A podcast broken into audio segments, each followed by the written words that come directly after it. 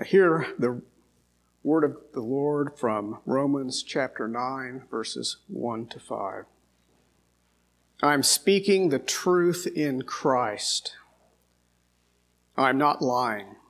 My conscience bears me witness in the Holy Spirit that I have great sorrow and unceasing anguish in my heart. For I could wish that I myself were accursed and cut off from Christ for the sake of my brothers, my kinsmen, according to the flesh. They are Israelites, and to them belong the adoption, the glory, the covenants, the giving of the law, the worship, and the promises. To them belong the patriarchs, and from their race, according to the flesh, is the Christ, who is God over all, blessed forever. Amen. The word of the Lord. Thanks be to God. We have uh, been uh, studying the power of God seen in the doctrine of justification, the power of Christ upon the cross to justify those that the Father has given him. We've seen the power of God in the Spirit who indwells within those ransomed by the Son and who will uh, lead them all the way to the end. If you just ponder for a moment uh, the power of God affected in those great doctrines, uh, particularly in light of who we were in our forefather Adam, uh, but God has uh, overcome to enable us to overcome. And He does that by His sheer power and greatness. So it begs the question uh, what about Israel? What about Israel? Uh, many evangelicals, uh, perhaps some of you, uh, contend that uh, God will come again in a special way to uh, deal with the nation of Israel in a future time um, and uh, restore them great promises of restoration and glory. It's a very widely held position. But the answer, in part, to this question is in this next section of our study the book of Romans namely chapters 9 to 12. And answer to the question, what about Israel?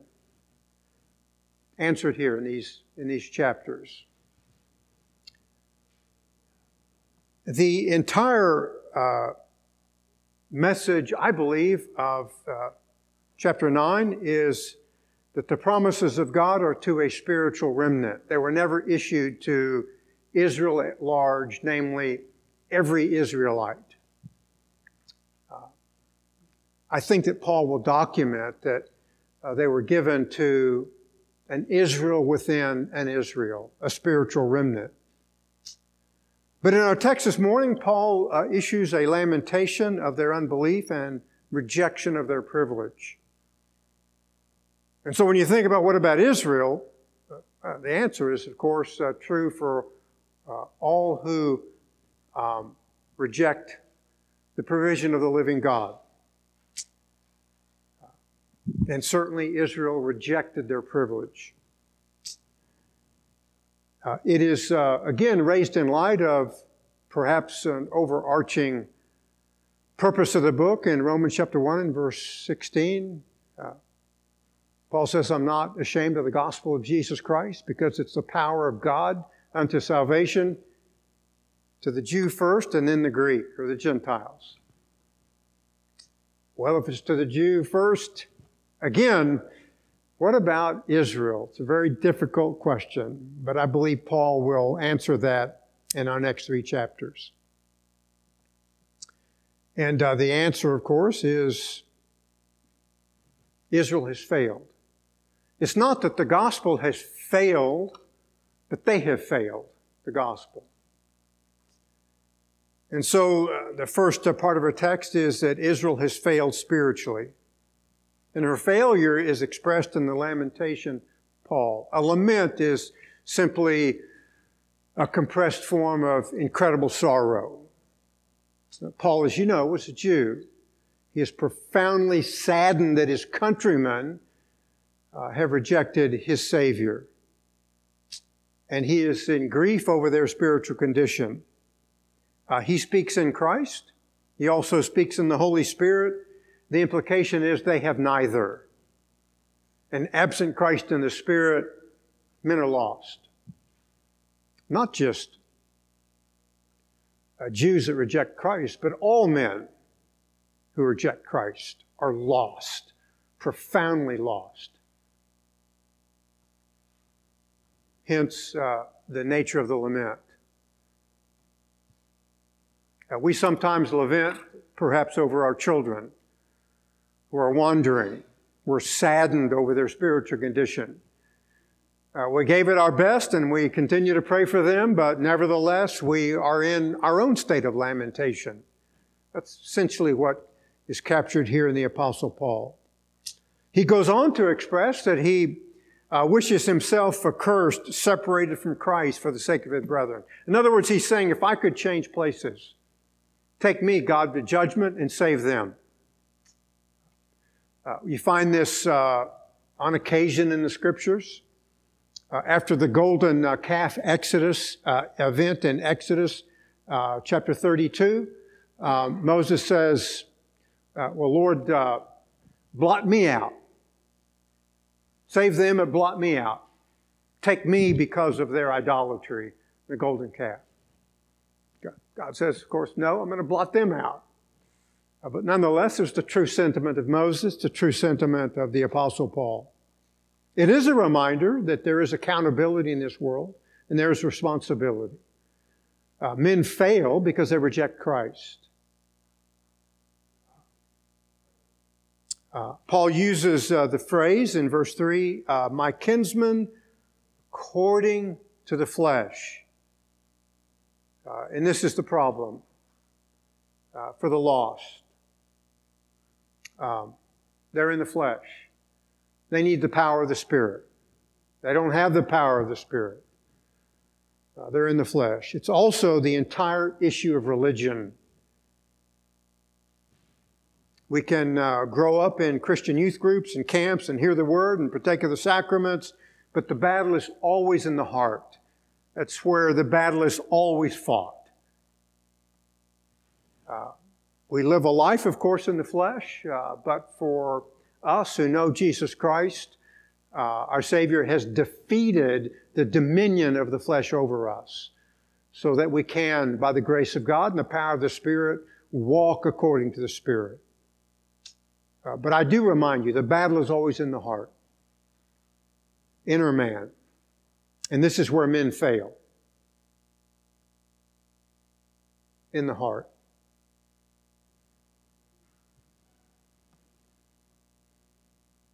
And so, because of uh, unbelief, uh, Israel rejected her patrimony and privilege. Certainly uh, intensified in uh, verses 4, first part of verse 5. Um,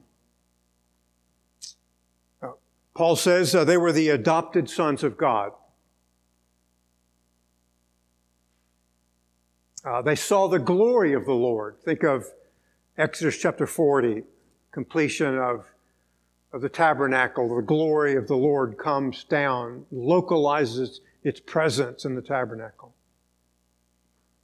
The covenants, as you know, were made with them. God, uh, through Moses, gave them the law. The service of the tabernacle and temple was theirs. Again, where God localized his presence with the nation. Great promises of God were theirs uh, the patriarchs, uh, where God begins. And of course, the greatest of all, Messiah came from them. But they fell away. They rejected it all. They could care less about their patrimony. They were in the flesh, uh, they wanted the flesh, and that's what they got. Uh, this is, by the way, uh, not just true of Israel, it's uh, in a measure true in uh, uh, the larger church of Church of God. just because someone belongs to a church, is physically partaken of baptism, perhaps done something physical like walking an aisle, That's never the issue. The issue is the heart. Uh, great expression of this in uh, Matthew chapter 25, parable of the ten bridesmaids. Uh, they all had lamps, didn't they? They all gave physical testimony that they belonged to Jesus Christ.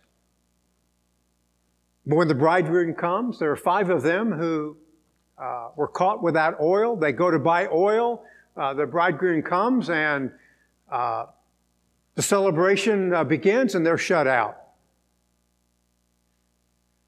These are chilling words. Think of Matthew chapter 25, verse 12. He answered them as they knocked upon the door and sought entrance. What does he say to them? Truly, I do not know you. So, in some measure or form, they played Christ lost. They had the physical appearance of confessional faith. But as I've suggested, it's always a matter of the heart. Uh, another great uh, testimony to this end is early uh, disciple of the Apostle Paul by name of Demas. 2 Timothy chapter 4, uh, he deserts Paul. And Paul says, Demas, having loved this present world, has deserted me.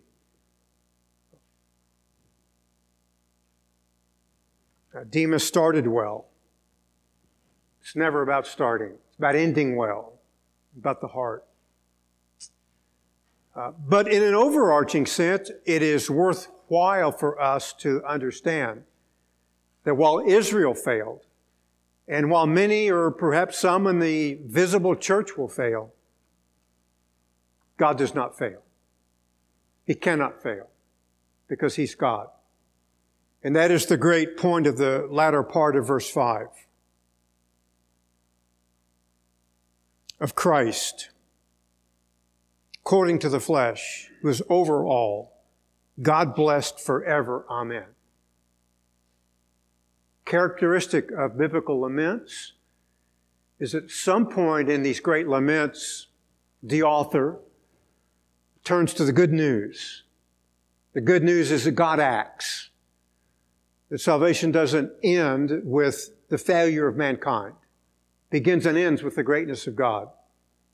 And Paul closes with this good news that Christ, or the anointed one, is the answer uh, to the failure of Israel and to the failure of all men. He came according to the flesh, referencing his humanity, albeit unsullied by original sin and any spiritual failure whatsoever.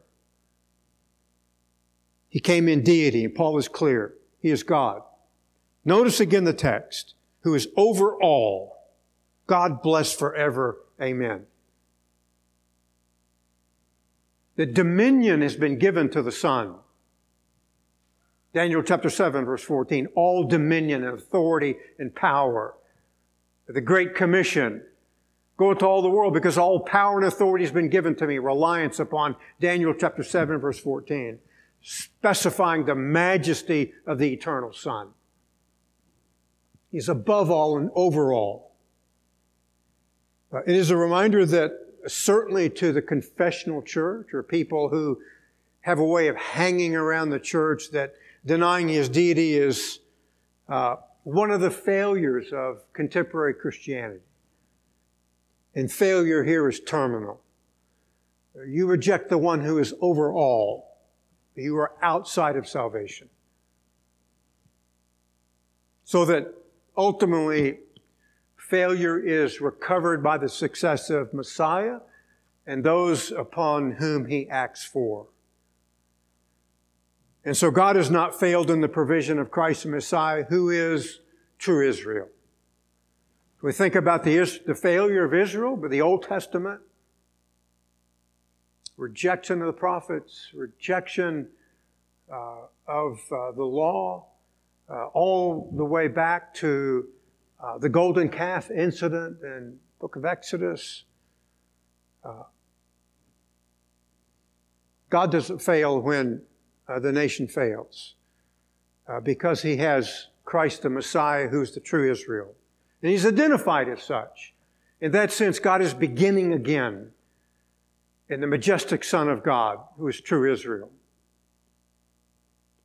And here, the Son does not fail. He will succeed. Turn with me, if you would, I'm sure familiar text to you, but I just want to cement this reality. Uh, the servant song, Isaiah chapter 49. It's important to recognize a measure of the identity of Christ. Yes, he's the Son of God, uh, but he's also Israel. Uh, extrapolating from that, all who are in him, who are identified as the true Israel. Isaiah 49 3. And he said to me, You are my servant, Israel, in whom I will show my glory. So while the physical Israel has failed, this Israel will succeed. The answer to the failure of physical Israel in the flesh is Messiah, true Israel. And he accomplishes, as you know, uh, the will of God. Uh, Isaiah 50, 53, verse 11, another servant song. As a result of the anguish of his soul, he will see it and be satisfied. And by his knowledge, the righteous one, my servant, will justify the many. And he will bear their iniquities. That's the end of the lamentation. The success of King Messiah, true Israel. It's a great text. He will justify the many.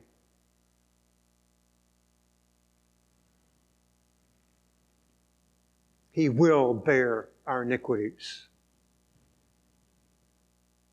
A great reminder of this in uh, Daniel chapter 9, verse 27. Uh, first part of the chapter, Daniel is uh, praying. Uh, and the answer to the prayer of Daniel is Messiah, Jesus. Second part of verse 27, he will make a firm covenant with the many for one week. In the middle of the week, he will put a stop to sacrifice and grain offering.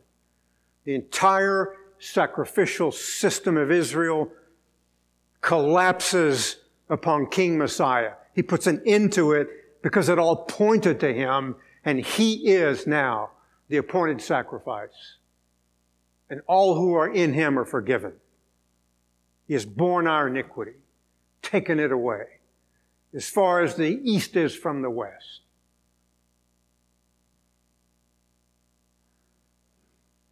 Great reminder of the success of the Messiah.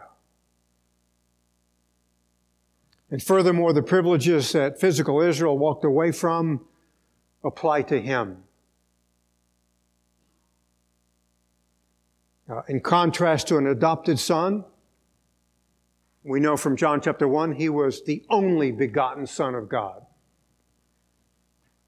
He was the glory of God. Israel saw it in a measure, tabernacle. He is that glory. He was the promise of the Abrahamic covenant.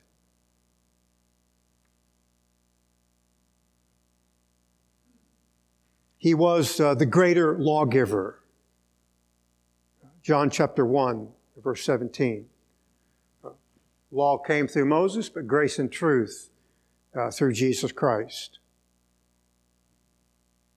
Good to remember uh, what the Apostle Paul says of, of Christ in Galatians chapter 3. Now, the promises were spoken to Abraham and to his seed, singular. And then Paul goes on to say that is Christ that all of the Abrahamic promises come through Christ.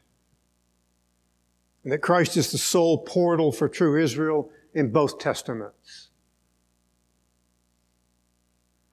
Uh, G.K. Beale, uh, great biblical scholar, contemporary generation, says, and all of the restoration promises have their beginning fulfillment in Christ.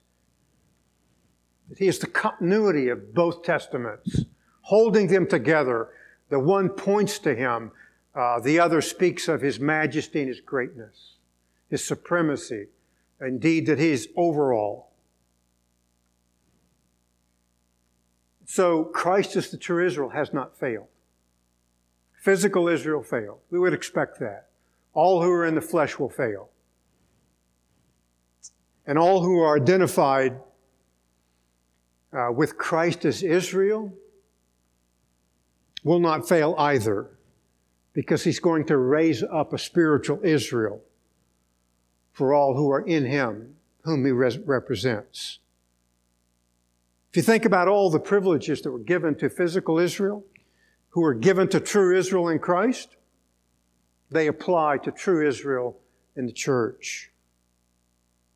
Uh, Ephesians uh, chapter 1 and verse 5.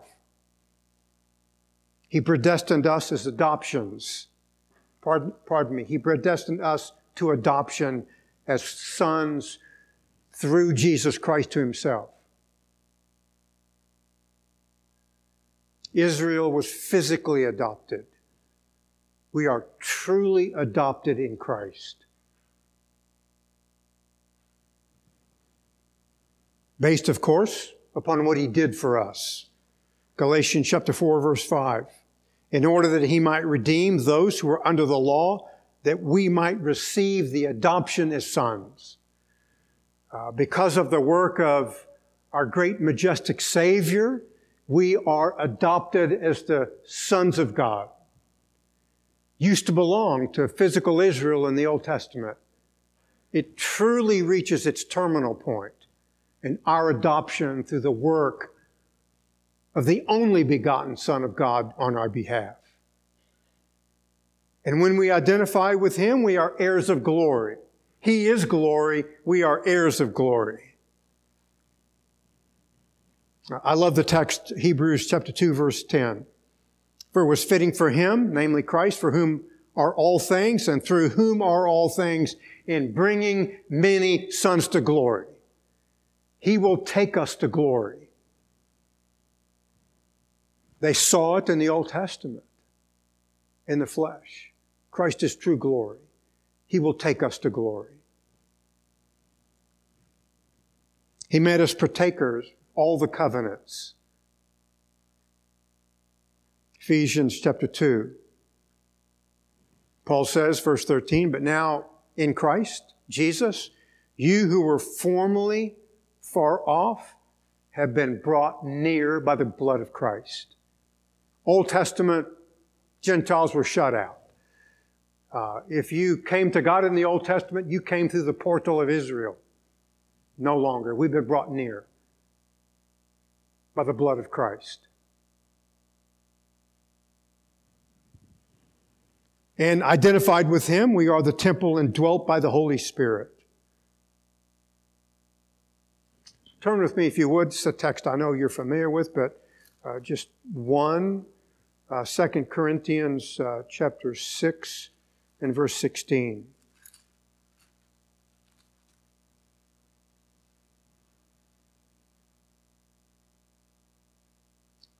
Paul is speaking about the temple of God with idols now, notice what he says For we are the temple of the living God. In the Old Testament, God manifested his presence in tabernacle, temple of Solomon. Now, he moves into our hearts and indwells. We are the temple.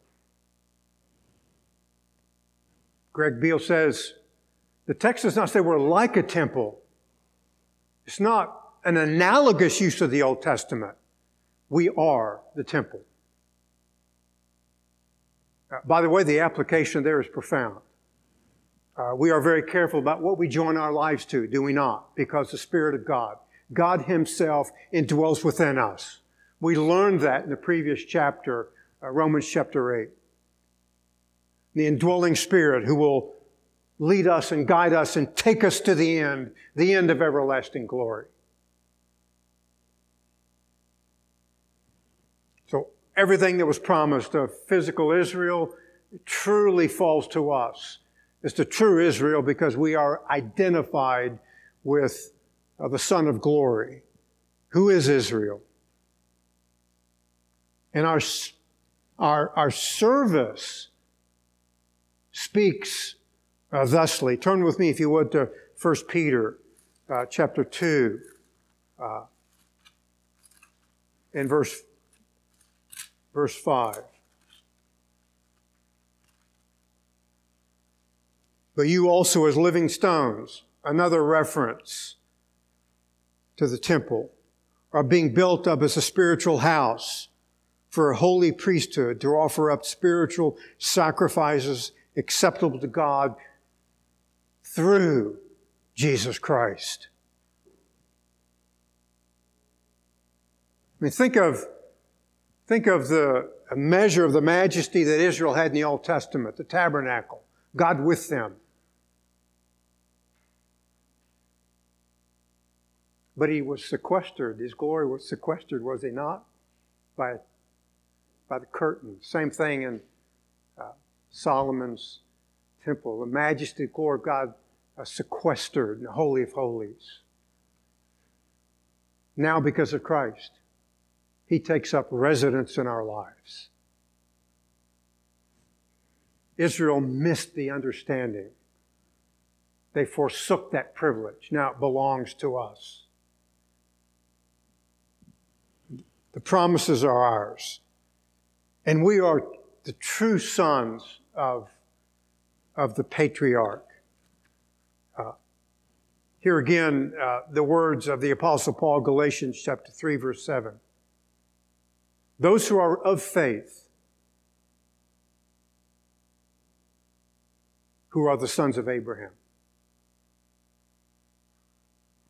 The majesty of what Christ has done for us. By faith, we are the heirs of the Abrahamic covenant and promise. We're the true sons of Abraham by faith. By faith. The issue of the heart. It's a reminder that the true people of God are not just a visible community, but more importantly, a spiritual one. To remind you uh, of the importance of, of this reality. Paul has hinted at this in Romans chapter 2, verse 29. But he, as a Jew, is one uh, uh, inwardly, inwardly, matter of the heart. And circumcision is that which is of the heart by the Spirit, not by the letter. And his praise is not from men, but from God. Galatians chapter 6, Paul refers to the church is Israel. Verse 16, and those who will walk by this rule, peace and mercy be upon them and upon the Israel of God. Some contend that Paul is using that moniker to apply to the Jews in the church. If the Apostle Paul makes a single solitary ethnic reference in the book of Galatians like that one, he's destroyed his entire argument. Because the entire point is there is no longer Jew or Gentile. It's are you in Christ? And in Christ you are a true son of God. And so we are the heirs of the great institutions of the Old Testament. We're the son of Abraham. We're heirs of glory. The great covenants fall to us. We belong to them and they uh, belong to us. And the promises break upon us. Another illustration of this in Philippians chapter 3. Uh, Paul says, We are the true circumcision who worship in the Spirit of God and glory in Christ Jesus and who put no confidence in the flesh. Uh, true circumcision is simply another moniker for true spiritual Israel. That's what we are because Christ has cut away our flesh and therefore we put no confidence in. Our confidence is in Jesus Christ, King Messiah, the glory of the Lord, who is over all and above all, the blessed God from all eternity, from beginning to end, and world without end.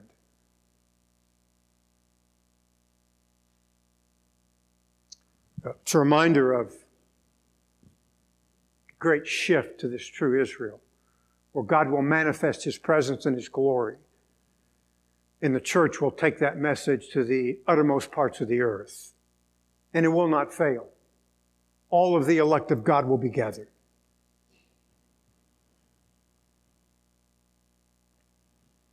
So that we now, as the church, take central stage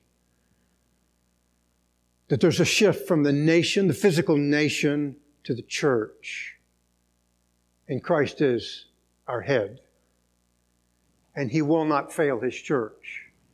And He will take His church to the end. And He will present His church without spot or blame by His divine power. I, I, I say this because if you have a low view of Christ, you're going to have a low view of the church. If you have a high view of Christ, you're going to have a high view of the church. Uh, because we are His body, and He is the head, and He sends us forth to conquer and to gather His sons and His daughters from the four corners of the earth. And He will gather them all, and we will be His instruments, as living stones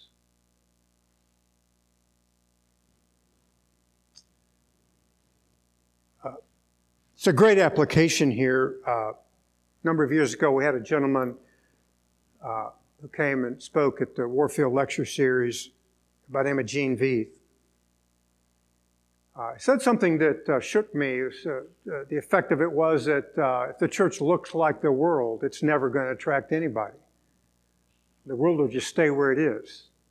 The point is, given who we are, we're to look like Christ. I think Veith uh, went on to say that in Europe the churches are big but empty. And then tragically, he said, in America many churches are full, but the people are empty. Uh, again, we should not be because of the identity of our Savior, uh, who is over all and above all, blessed forever, world without end. Uh, and therefore, we should have uh, not only a high view of our head, uh, but a high view of his body.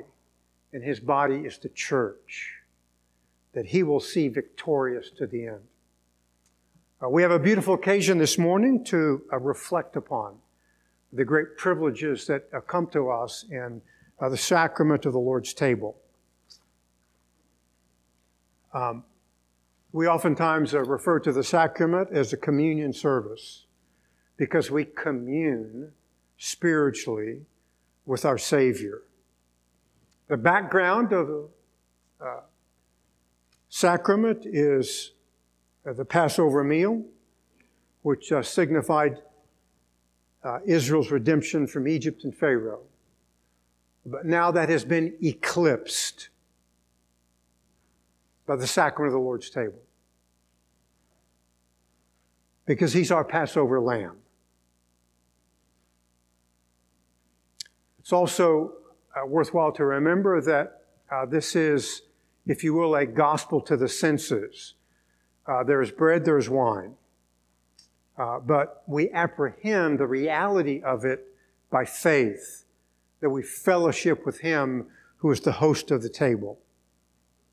Uh, by way of preparation, the Apostle Paul, 1 Corinthians chapter 11, uh, reminds us to examine ourselves that we properly discern the elements which represent the sacrifice of Christ, uh, and that we come as a confessional people, having confessed our sin, and we're not living in known sin for which we refuse to repent. Uh, would remind you if uh, that applies to you, then you should simply pass the elements by. Because we come as God's people, as God's temple, to fellowship in an intense way, in a spiritual way, uh, by the Spirit of God with the Son of God.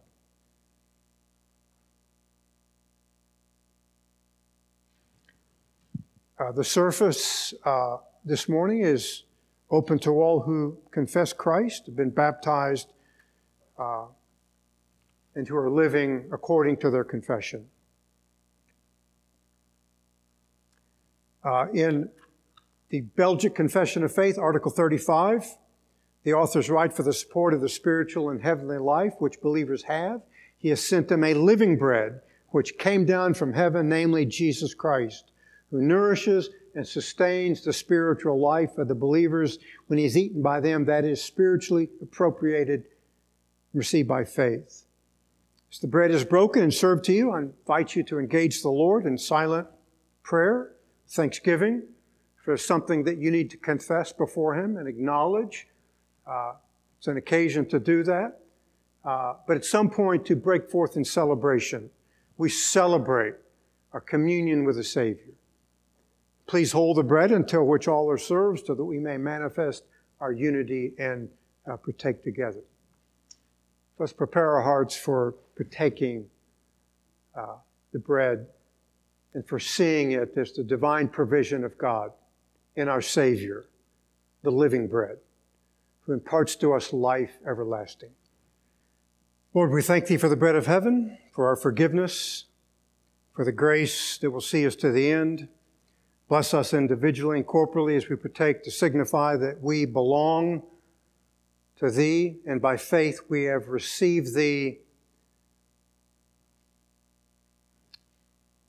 Enhance our understanding of the great blessings that accrue to us because we are in the blessed Redeemer. And bless us because of our fellowship this morning with Him, the host of the table. In His name we pray. Amen.